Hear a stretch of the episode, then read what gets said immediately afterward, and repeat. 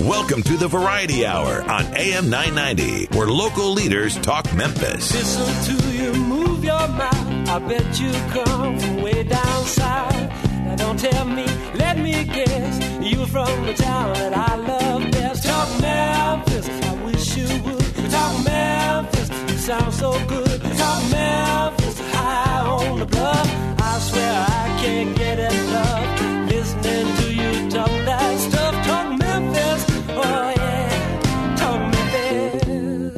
Welcome to Talk Money on AM 990. And now here's your host, Jim Shoemaker. Welcome to Talk Money. I'm Jim Shoemaker. This program is devoted to helping you with your financial life by assisting you in getting your financial house in order.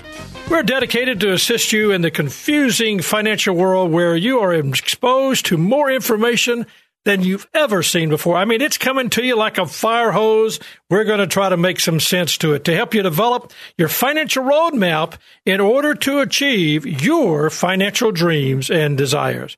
We're about giving you direction on knowing the difference between somebody selling you something or somebody truly trying to provide you with helpful advice and guidance. We bring insights from our other professionals, financial professionals, to help you avoid emotionally driven decisions. And that is so difficult in the financial world. And that's why it's important to know how to do that in Money Matters. We discuss quality products and ways to make selections on which product is best for you. Talk Money is about giving you information to help you make the most of your money.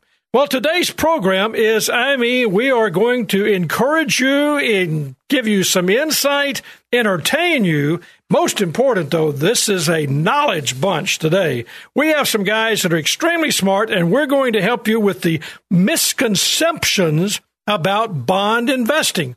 I mean, that's one of the biggest problems that a lot of people have. I mean, I'm going to make a safe investment, or my portfolio is all designed. It's got a lot of bonds in it, so it must be safe. Well, we're going to find out about that. We're going to dive into that in, in, the weeds and really pull that apart with Drew Johnson when he comes on the program. He's a retake from last week because we were into the program and just literally ran out of time. So I've asked him to come back. We're going to go through four or five true misconceptions about bond investing. The second half of the program, though, is really an analytical program. For you guys that are analytics, you don't want to miss this because you're going to find out that we're going to be looking in depth to how do you select a mutual fund group? How do you decide the manager of that particular fund is really the one that should be managing a part of your portfolio. The director of investments from from Shoemaker Financial, Keith Quinn, he's going to be a part of the program in the second half. Obviously, he'll be a part of the program in the first half with Drew, but we're going to really move through that. How do you select a fund? That's critical because we do it every day, but we're going to try to give you some insight into helping you understand what's really going on. So you don't want to miss this program. You're listening to Talk Money. And as I told you, we're here to help you make the most of it. Well, that's really our dedication and our focus. And the whole concept is to listen to a program by two guys that's going to dive in to give you some insight. So stay with us. When you come back, Keith Quinn, Drew Johnson, misconception of bonds, and how do you make a selection in a portfolio? You're listening to Talk Money. I'm Jim Shoemaker. Stay with us. We'll be right back after this.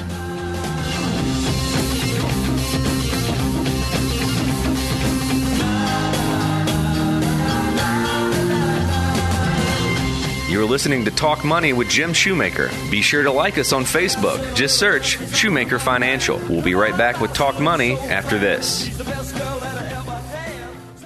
Are you aging? Well, I am. This is Mac Bailey from the Bailey Law Firm. As we age, our concerns and needs change. An updated estate plan will give you peace of mind regarding your family and your future. Your will is about your wishes and not always about your wealth. What are your wishes? Please call us at 901 843 2760 or visit us at thebaileylawfirm.com. Again, this is Mac Bailey from the Bailey Law Firm telling you that today is the youngest you will ever be. Let us help you with your estate planning, elder law, and probate needs, it's what we do. You're listening to Talk Money with Jim Shoemaker. Jim Shoemaker, Keith Quinn, and Drew Johnson are registered representatives and investment advisor representatives of Securian Financial Services Incorporated, securities dealer, member FINRA, SIPC, a registered investment advisor. Shoemaker Financial is independently owned and operated. And now back to Talk Money with your host, Jim Shoemaker. Welcome back. I'm Jim Shoemaker. My guest today is Keith Quinn and Drew Johnson. Now, let me explain something. Last week, if you were listening to the program, Drew was going through misconceptions, popular misconceptions about bond investing. And I tried to extend the program, and, and no, I had you could tell I had a lot of authority here to do that, and found out that uh, you know at nine o'clock it was news, and after that was Dave Ramsey. They just uh, looked at me and said, "You got to be kidding." So we asked Drew to come back, and now you know I'm only kidding. We knew that we couldn't do that, but Drew has been gracious, and so is Keith to come back in today's program, and because we were talking about a huge subject misconceptions about bond investing. In fact, Drew, welcome to the program, sir. Keith, welcome to the program. Thank, Thank you. you. for having us. You know, guys, we were into a very, very good discussion, Drew, about people that, that have a tendency to say, well, I'm in bonds, so therefore my risk is low. Well, they don't feel like they have any risk. Right. And I think I'm that's a very common safe. misperception that exactly. you're in bonds and it's safe. You don't have to think about it. And that's just not true. So Go back through that first misconception. Bonds are safe. What does that statement mean? And help me define what it's what you're saying. Right. And and first just to start off with, we're not making any recommendation for or against bonds here. Right, I uh, get that. We need to make sure right. everybody understands that. This is not whether you buy bonds or don't buy bonds. We're just helping you with the aspect of investing and what are some of the misconceptions. Right. And so let's take that first statement. Bonds are, quote, safe. Well, it sounds like a clear thing to say, but it's it's really not. You know, what does that statement mean? Uh, we got to really define our terms here. So I'm going to start off by what is what is a bond? And I mean, I asked people this question, and a lot of them are like, "Well, actually, I don't know. what, what is a bond?" Well, a bond is a loan that an investor makes to a corporation, a government, an agency, or any other organization in exchange for interest payments over a specified term plus repayment of principal at the bond's maturity date. So, to give a good analogy, it's a lot like renting an apartment from the landlord's perspective. The landlord has a unit that a tenant wants to rent, so the landlord loans the unit to the tenant. The tenant, in return, makes regular rent payments to the landlord, and then at the end of the lease, gives the unit back the bond, you're loaning money to some organization, and if they if that organization lives up to their end of the bargain, they pay you regular interest payments, and then at the end of the term, they pay back the money that you loaned them in the first place. Right. So if you're a corporation, I give you a thousand dollars, you pay me some interest for giving you my thousand dollars, and then at the end of the term, you give me my thousand dollars back. That's exactly right. Uh, that's how bonds are supposed to work, but as we know, not all bonds are created equal uh, you not only do you have bonds that can be issued by different organizations like governments and corporations or even cities or counties or, or states, um, but you've also got uh, different levels of uh, of credit ratings for those organizations. Uh, you know, if you're, you could have one person say, "Oh, if I if I loan this money uh, to this person, you know, I know that they're gonna they're gonna pay me back with interest and and they'll they'll pay back early." But then you might have someone else where uh, you may not get your money back at all, or you might get it late. And, and so corporations and governments are ranked uh, by their overall uh, credit rating, their ability to repay their loans. And that's very important for understanding uh, bonds. Uh, and so when we're talking, so that so that's that's the first part of our of our statement here. Bonds are safe. When we're talking about uh, what does the word safe mean when we're talking about we're talking about investing? Let's just go. Let's crack open the dictionary and we'll look at you know, Merriam-Webster defines safe as free from harm or risk, or secure from the threat of danger, harm, or loss. And so, how would we apply these ideas to the two components of a bond, the interest payments and the final uh, principal payment? So are, are interest payments safe in the sense that they're free from risk? Well, let's let's talk about where the interest payments are coming from. Uh, any organization uh, that's making interest payments to a lender can sustainably do so only if they're continuing to receive revenue uh, from some source. And the ability of various organizations to predictably receive future revenue varies quite widely, uh, depending on the kind of, of, of, company or organization that it is. Uh, governments will typically achieve their future revenue through their through their taxing power. If they need more money, they simply take it. So if you own a, a government bond, you know, they will they will gladly uh, take money out of one uh, one pocket and, and then put it right back in to uh, to cover their interest payments. Uh, now, that's not always how governments cover their interest payments, and, and not all governments are as safe as others. As we said, oh, not all bonds are created exactly. equal. Not all governments are created equal. Oh yeah, ex- absolutely. Uh, that's absolutely true. Uh, but then, not all governments necessarily use their taxing power to finance their bonds uh, municipalities. Like, let's say you've got a city that uh, you know decides to build a, a, a, recreation center. You know, they and they may issue bonds to help pay for you know building that center, but then they might use uh, revenue from that center uh, in order to pay that loan back, rather than relying on their on their taxing power. And that's that's where knowing uh, that's where a lot of bond you know, analysts really have to do their research to you know make sure that they've priced those bonds correctly. All right, now let me make sure that we get everybody to understand. We're talking about the safety of a bond. And the misconception here is that people buying a bond, quote unquote, bond, says, I have a safe investment. And what you're telling us is that interest payments comes from the revenue of the bond. A bond is really looking at what that revenue is being generated to pay their interest payments. Exactly. It's not like that money was already sitting there. They're, they're, they have to continue to make money in order to service that debt. And what Keith was saying is that not all bonds are created equal. So no, whether there's a government bond of the United States or a government bond from Brazil or whatever, again, we're not making recommendations about bond, whether to buy bonds or not. We're just talking about the general principles of bond investing and the misconception that we're trying to work through here is the safety of a bond. And I think it's to let everybody know that we're not saying bonds aren't safe. We're just simply saying you better know what you're buying when you buy a bond. Exactly. Uh, but then when you're when you talk about how uh, how corporations you know, versus governments raise their revenue, well, as we all know, corporations can only receive revenue by essentially by by selling their products or selling their services and they're doing so in competition with other corporations, and not just American corporations, but corporations all over the world. Uh, and they have to innovate, they have to improve efficiency, they have to come out with new products, they have to market properly, um, and so forth. And so, a, a company we, we see companies go go in and out of business all the time. A company that is a is a profitable uh, innovating enterprise today, you know, could be yesterday's news tomorrow. It could it could become unprofitable in the future. Absolutely, I'm sure WorldCom bombs, uh, bonds look great uh, until WorldCom was no more. Lehman Brothers the same way. Exactly, um, and so interest payments are not safe in the sense that they're free from risk. It's always going to depend on the ability of that organization that you bought the bonds from uh, to continue to receive revenue. Now, let's look at another component of the definition. You know, are interest payments safe in the sense that they are secure from the threat of loss?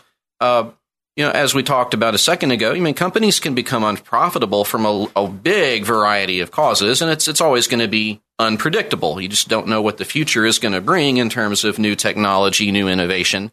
Um, and if a company goes through a, a long, sustained period of, of unprofitability, uh, you, typically one of two things is going to happen. A company is either going to go bankrupt or it's going to be get acquired by another uh, more profitable company. All well, right, but, but now, guys, here's what I want us to make sure because you're walking through this in a very good, solid way. But we're we're we want people to understand that we look at stocks, bonds, and cash stocks, you're actually buying stock in the company. A partial ownership of right. the company. You become an owner of the company. And therefore, you have almost no stance. You're just a part owner. If the company does great, you're rewarded. Company does bad, you're not. A bond, as you said earlier, is a debt. Correct. So right. you do have some rights as a debtor. I mean, the bond has rights as a debtor. In other words, you're the creditor. You're giving the money. Back, back to what you said. So you have some rights, but you do. You're still. We don't want people to think the misconception is, well, I I gave them my money. I'm guaranteed my money back. That's what we're trying to say not to do. Right. And some of the right. differences, you think about being an equity holder in a company, you might be getting a dividend payment. Well, a company can absolutely suspend the dividends. Right. And right. they can't necessarily suspend the interest payments on a bond. But then, as Drew would tell you, you know, when you get towards a bond and let's say a company doesn't do well and they do start to go through bankruptcy proceedings, well, then it matters where you are in the capital structure. Some people get paid back before others. Uh, some bonds are secured by the assets of the company. Those bonds are going to get paid first. Some are lower or higher yield bonds, more risky. Those bonds typically aren't going to get paid at all. So by the way, the company different. can now for uh, absolutely both types absolutely and often just because do. you're buying from this AAA high quality domestic big company have different types of debt. Different definitely. types of debt. Their debt structure can be structured in many, many different ways. So right. that's important to keep going. All right, Drew, I didn't mean to exactly. interrupt you, but that those are things I'm just thinking, I'm listening, thinking about the listener and as always, you do a great job of walking through this, and you're doing it. Bonds are complicated. Yeah. Equities are pretty straightforward, but bonds are complicated. Very complicated. Yeah, bond, bonds are complicated, uh, but they, they do occupy a higher spot in the uh, in the capital structure of a company than stocks do. You do have uh, more protection in the event of a bankruptcy, uh, but even even then, it's really going to depend on on the situation. Um, you know, a, a, good example that, that we can all remember that's, that's within recent memory uh, would be the the auto bailout from you know early uh, in mid middle of uh, 2009.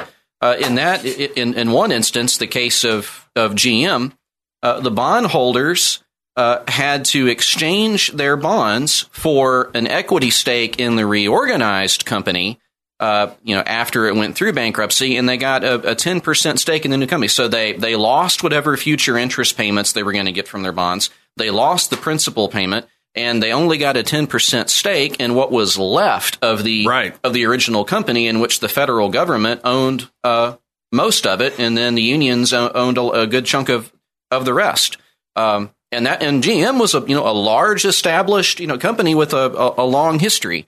And so now that that's a pretty extreme case but but there's something more fundamental here uh, bonds, just like a lease on an apartment, like uh, I gave in my example earlier, are the interest payments are are contractually set for a limited period of time, and so it doesn't ultimately matter uh, at the end of the day how great that company is. The interest payments from that specific bond that you bought are going to end because that's just the way that bonds work. They're not stocks that are that where the company could just go on indefinitely and continue to pay dividends potentially those interest payments are going to end. And when they do, you're going to have to decide what to do uh, with that money, whether to reinvest it or, or not. Well, let me summarize it. Help us summarize this. Are they free of risk? No. No. Well, what do you, how, how do you put that together then? Know what well, you own. Yeah, know what you own. I mean, they're they're they are they're not free from risk. I mean, it because of the inherent uncertainty in planning future revenue that, that companies and organizations have to do.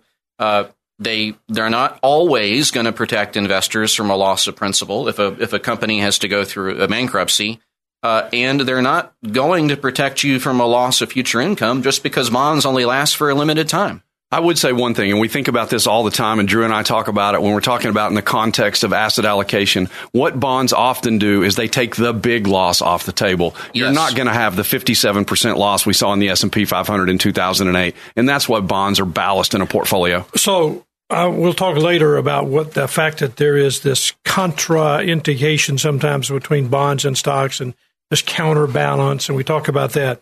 You're listening to Talk Money. I'm Jim Shoemaker. My guests today, Keith Quinn and Drew Johnson. We're talking about popular misconceptions about bond investing. Now, I want to remind you, we're not talking about recommending whether you buy or bonds or own or, or not own bonds. That's not, uh, we're not recommending any, any particular bond. The whole thought process is we're just dealing with misconceptions. What about a bond? Should you own it? That's the whole problem. That's the whole issue. When we come back, we've got a couple of more misconceptions. Individual bond yields, they don't change. We're going to find out maybe maybe they do. and we're going to find out more about exactly what that means. So stay with us. You're listening to Talk Money. I'm Jim Shoemaker. Keith Quinn and Drew Johnson are my guests, and we'll be back right after this. At night we ride to mansions of glory and suicide machines. You're listening to Talk Money with Jim Shoemaker. Podcasts for Talk Money are available for iOS mobile devices in the iTunes Store. Just search Shoemaker Financial. We'll be right back with Talk Money after this.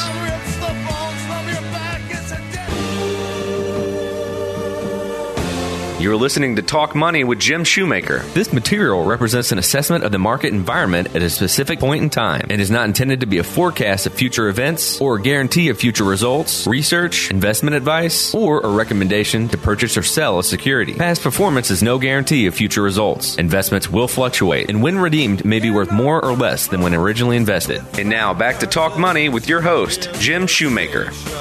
Welcome back. I'm Jim Shoemaker. You're listening to Talk Money on KWAM 990. We're talking about misconceptions about bond investing. My guests, Drew Johnson and Keith Quinn, and we are, I mean, we're into the weeds. This is really, really good stuff. If you're an investor and if you're thinking about the whole process of building your financial roadmap and you're looking at trying, you're, you're trying to work through your retirement, you're working on your 401k, or you just want to have a little bit extra knowledge.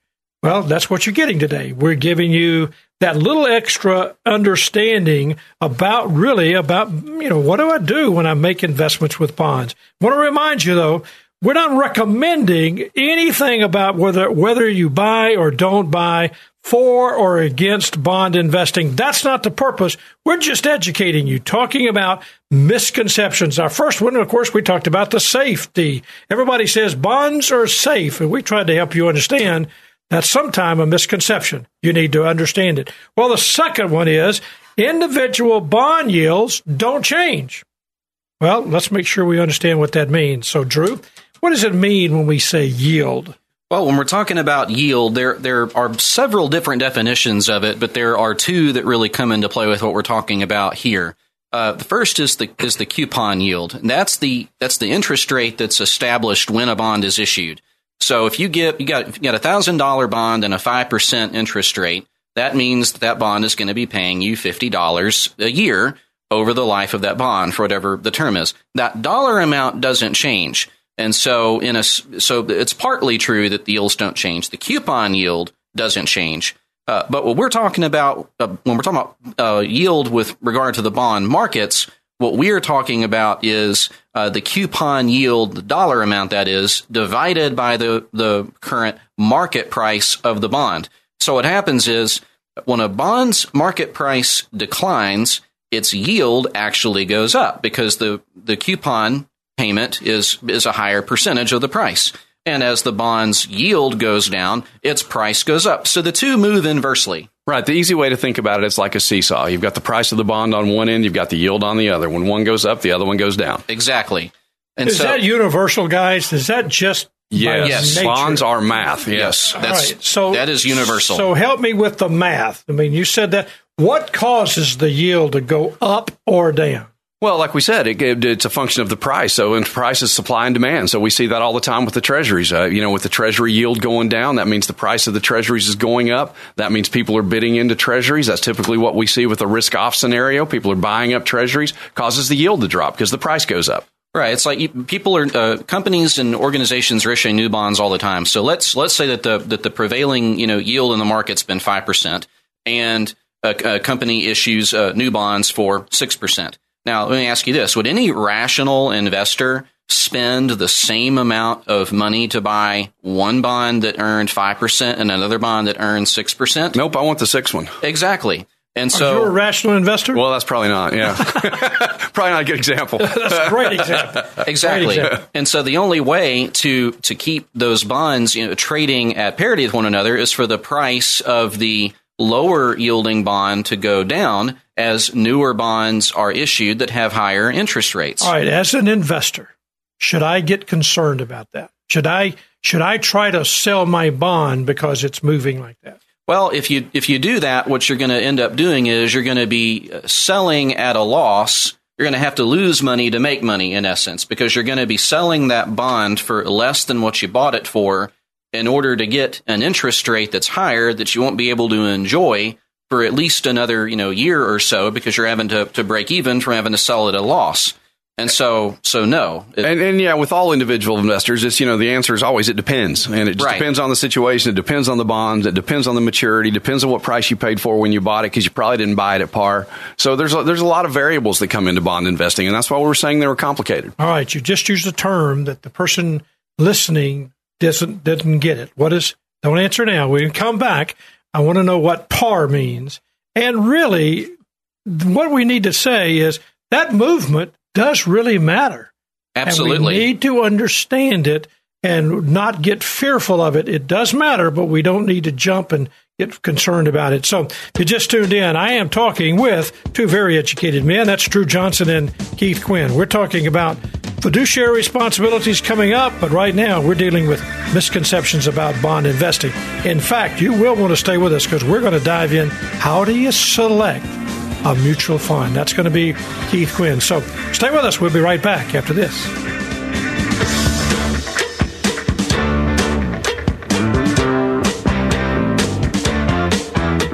You're listening to Talk Money with Jim Shoemaker. If you have questions you'd like to have answered on the program, email them to talkmoney at shoemakerfinancial.com. We'll be right back with Talk Money after this.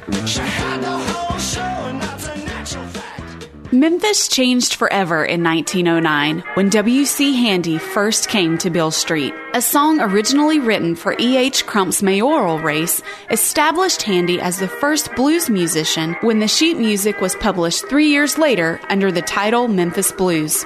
After his parents wouldn't let him buy a guitar, Handy devoted every spare moment of his time to playing a cornet.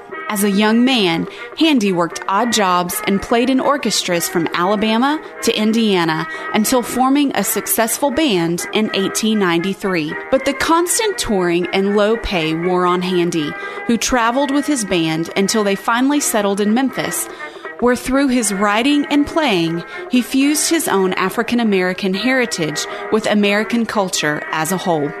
His music brought people together, and his popularity spanned across racial divides in a radically new way. Although Handy rests in peace today, he lives forever in the Memphis Blues. This has been another Mid South History Moment brought to you by Shoemaker Financial.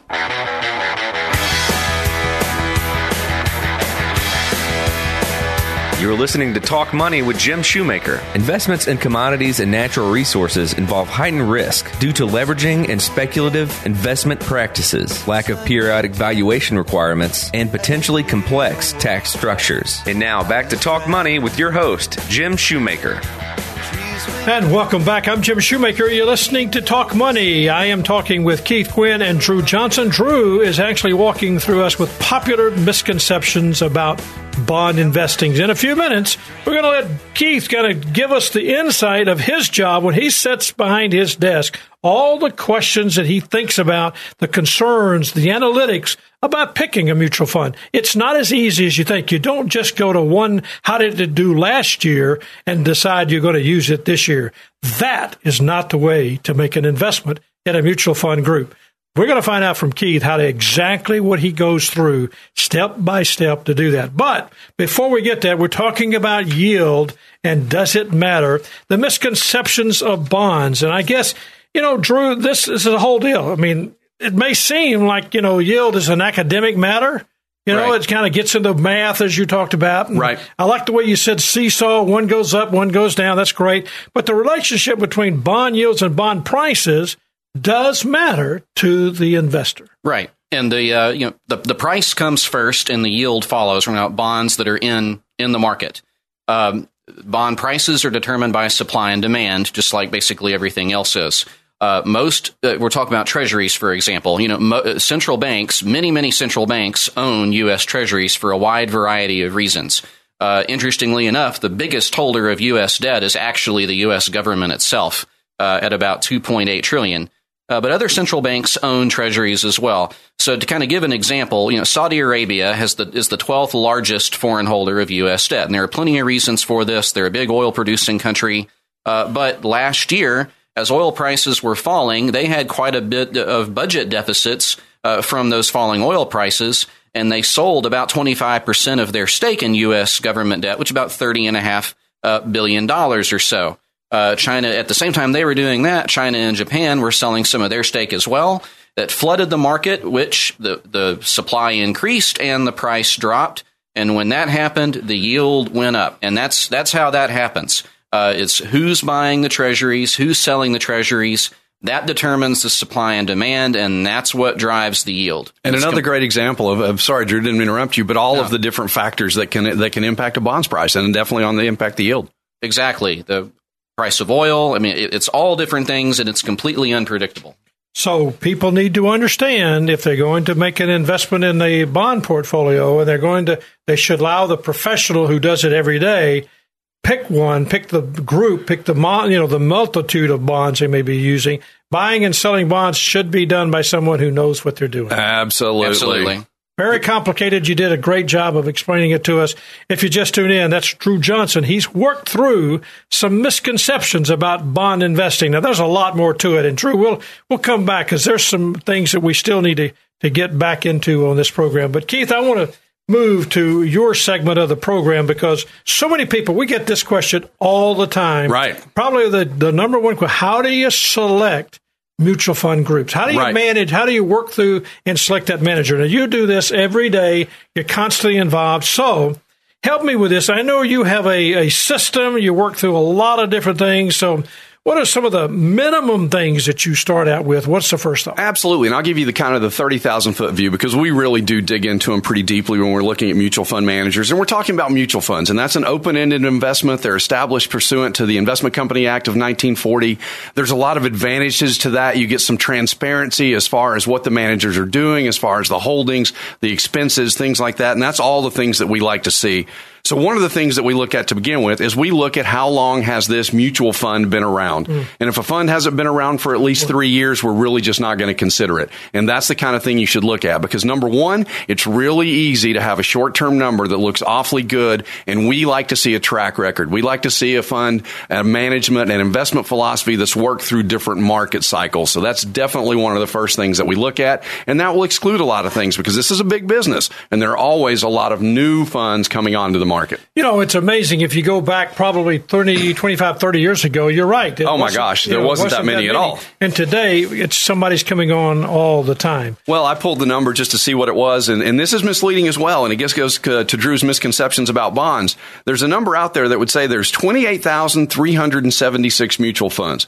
Well, that's not exactly thr- true. There are 28,376 different share classes of different mutual funds, but there's about 8,400 mutual funds to choose from. But 8,400 is still an awfully An big awful list to try and pick a manager from. Big list. You're exactly right. So, first of all, number one, minimum track record, and last year doesn't always just count. Last year, past performance is, is indicative of very little. So we don't put a whole lot of weight on that. But now, so let's say a fund has been around for 10 years. Well, then we want to look and see how long has the actual manager of that fund been around. So in other words, if something was uh, happened to the management team, a manager left last year, there's a new guy at the helm, he's only been there a year. Well, then we don't like that because we like to see his track record or the team's track record. Again, the longer the better. You want to see how they manage through different market cycles. And you also want to see if they stick with their investment philosophy.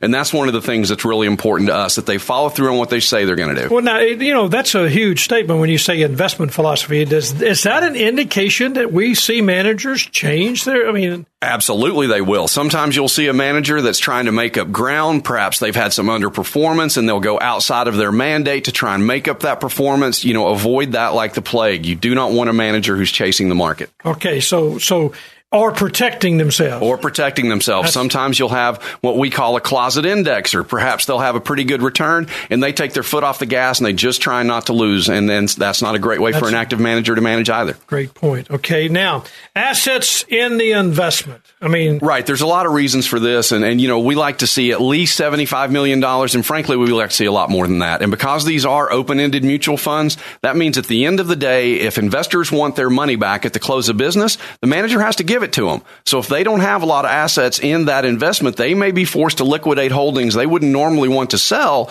to give that investor his money back. So that puts them at real risk of having to run on the fund. So we like to see the more assets, the better. And frankly, a lot of the better mutual funds will have billions of dollars in assets. All right, let's talk about that. Now, here, here we have money coming into uh, a a, an investment group, a manager, mutual fund. Right. They're going to take the money and go and buy according to what they say their their their asset class is. Exactly. Help right. me with that. What is what do you mean by that? Right. So let's say we have a manager that is going to be a U.S. large cap growth manager. Okay, large cap would be something like the S and P 500. Exactly Dow right. It would be it would be something like the S and P 500, the biggest companies in this country. They're going to go out and buy those companies. Now, the other distinction was growth. So they're going to go out and buy large growth companies. And there's lots of different ways to look at growth. One of the ways we look at it is price to earnings, price to book. So the more expensive a company is, the more you're willing to pay for that earnings, the more you're willing to pay for that growth because you think there's going to be more growth or that book would be a more growth oriented company. And that's what these guys would go out and buy. The alternative would be value. The alternative would be value, a safer company, more established, less growth on the earnings side, but perhaps paying a dividend. So it's a, they're very complementary, and that's why a lot of times you would want to own both. But here's the key. If he's a large cap growth manager, I want him to invest in large cap growth companies. I don't want him all of a sudden to think values in favor and then start buying value companies because I have another manager in the portfolio that's buying value. All right, now what you just talked about is style, right? That's exactly right. All right, so now when we come back, I, I kind of want to understand style consistency because you really watch that. You really make sure that they're staying focused on what they're trying to do. That's a part of the selection process. So if you just tuned in, I am talking with Keith Quinn. We're talking about sex selection criteria for mutual funds. A mutual fund group, sometimes people are buying just mutual funds. We you're not buying stocks, bonds, or putting any money in cash. You're buying mutual funds, and depending on the manager to do what you've asked him to do. And what Keith's given you is the selection process. He's talked about track record. He's talked about consistency with management. He's talked about understanding the whole, you know, what are they trying to do, the consistent, the asset class. When he comes back, I want to understand style consistency. Do they drift? He's talked about large cap and value, so that's going to be our topic when we come back. You're listening to Talk Money. I'm Jim Shoemaker. My guest, Keith Quinn, Drew Johnson. Stay with us. We'll be right back after this. You're listening to Talk Money with Jim Shoemaker. Be sure to like us on Facebook. Just search Shoemaker Financial. We'll be right back with Talk Money after this.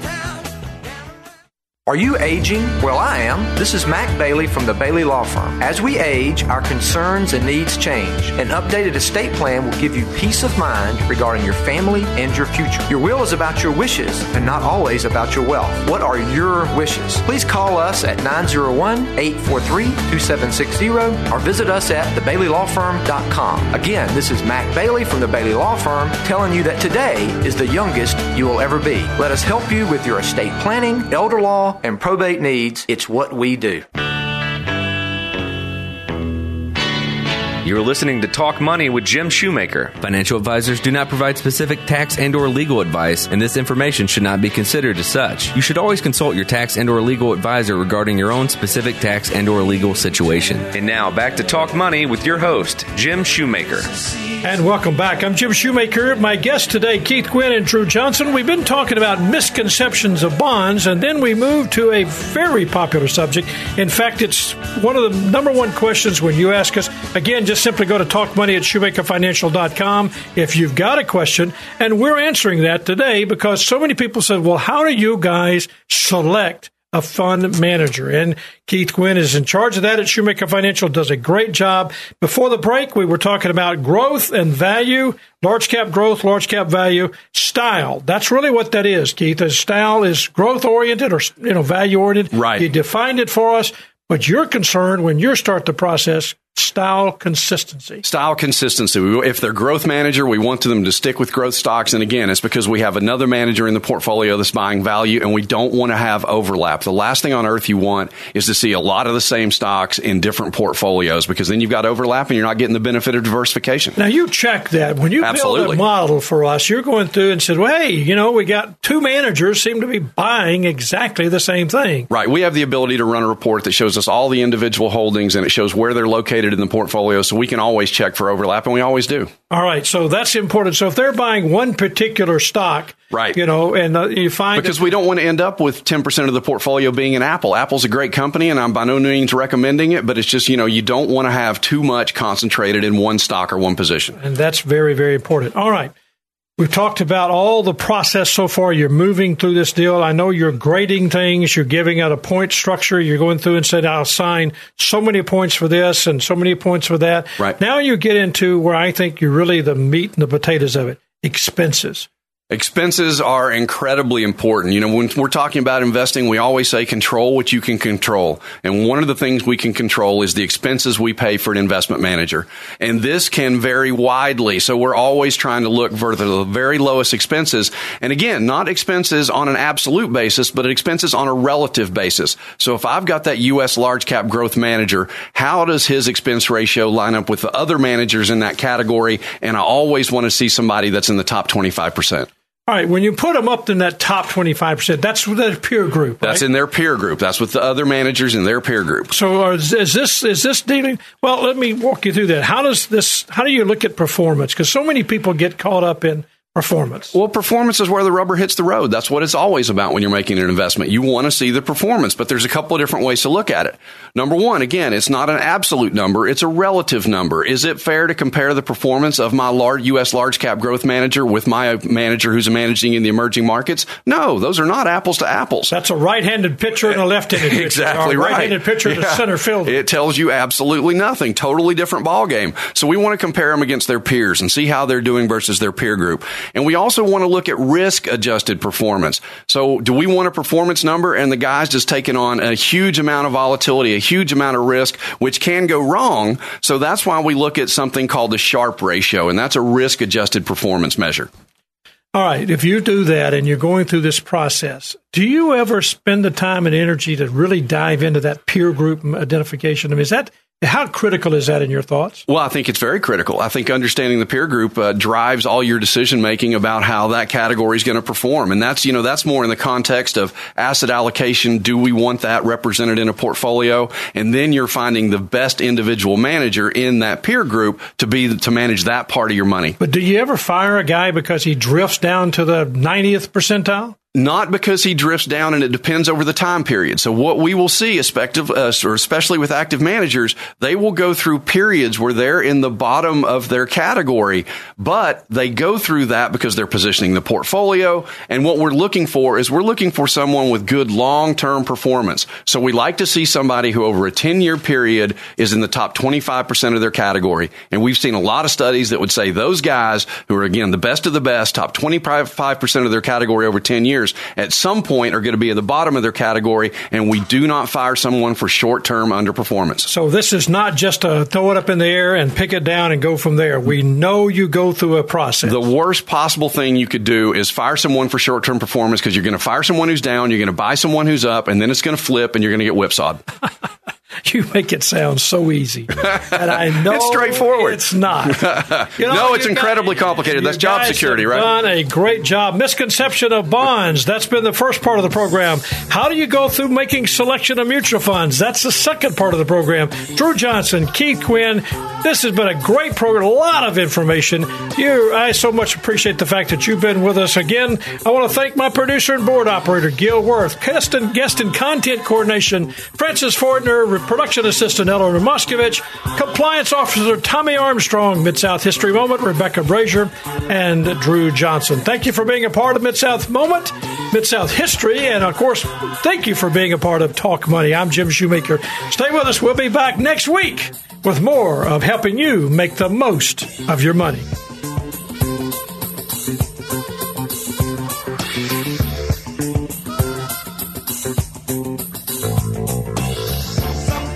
Jim Shoemaker, Keith Quinn, and Drew Johnson are registered representatives and investment advisor representatives of Securian Financial Services Incorporated. Securities dealer, member FINRA, SIPC, a registered investment advisor. Shoemaker Financial is independently owned and operated.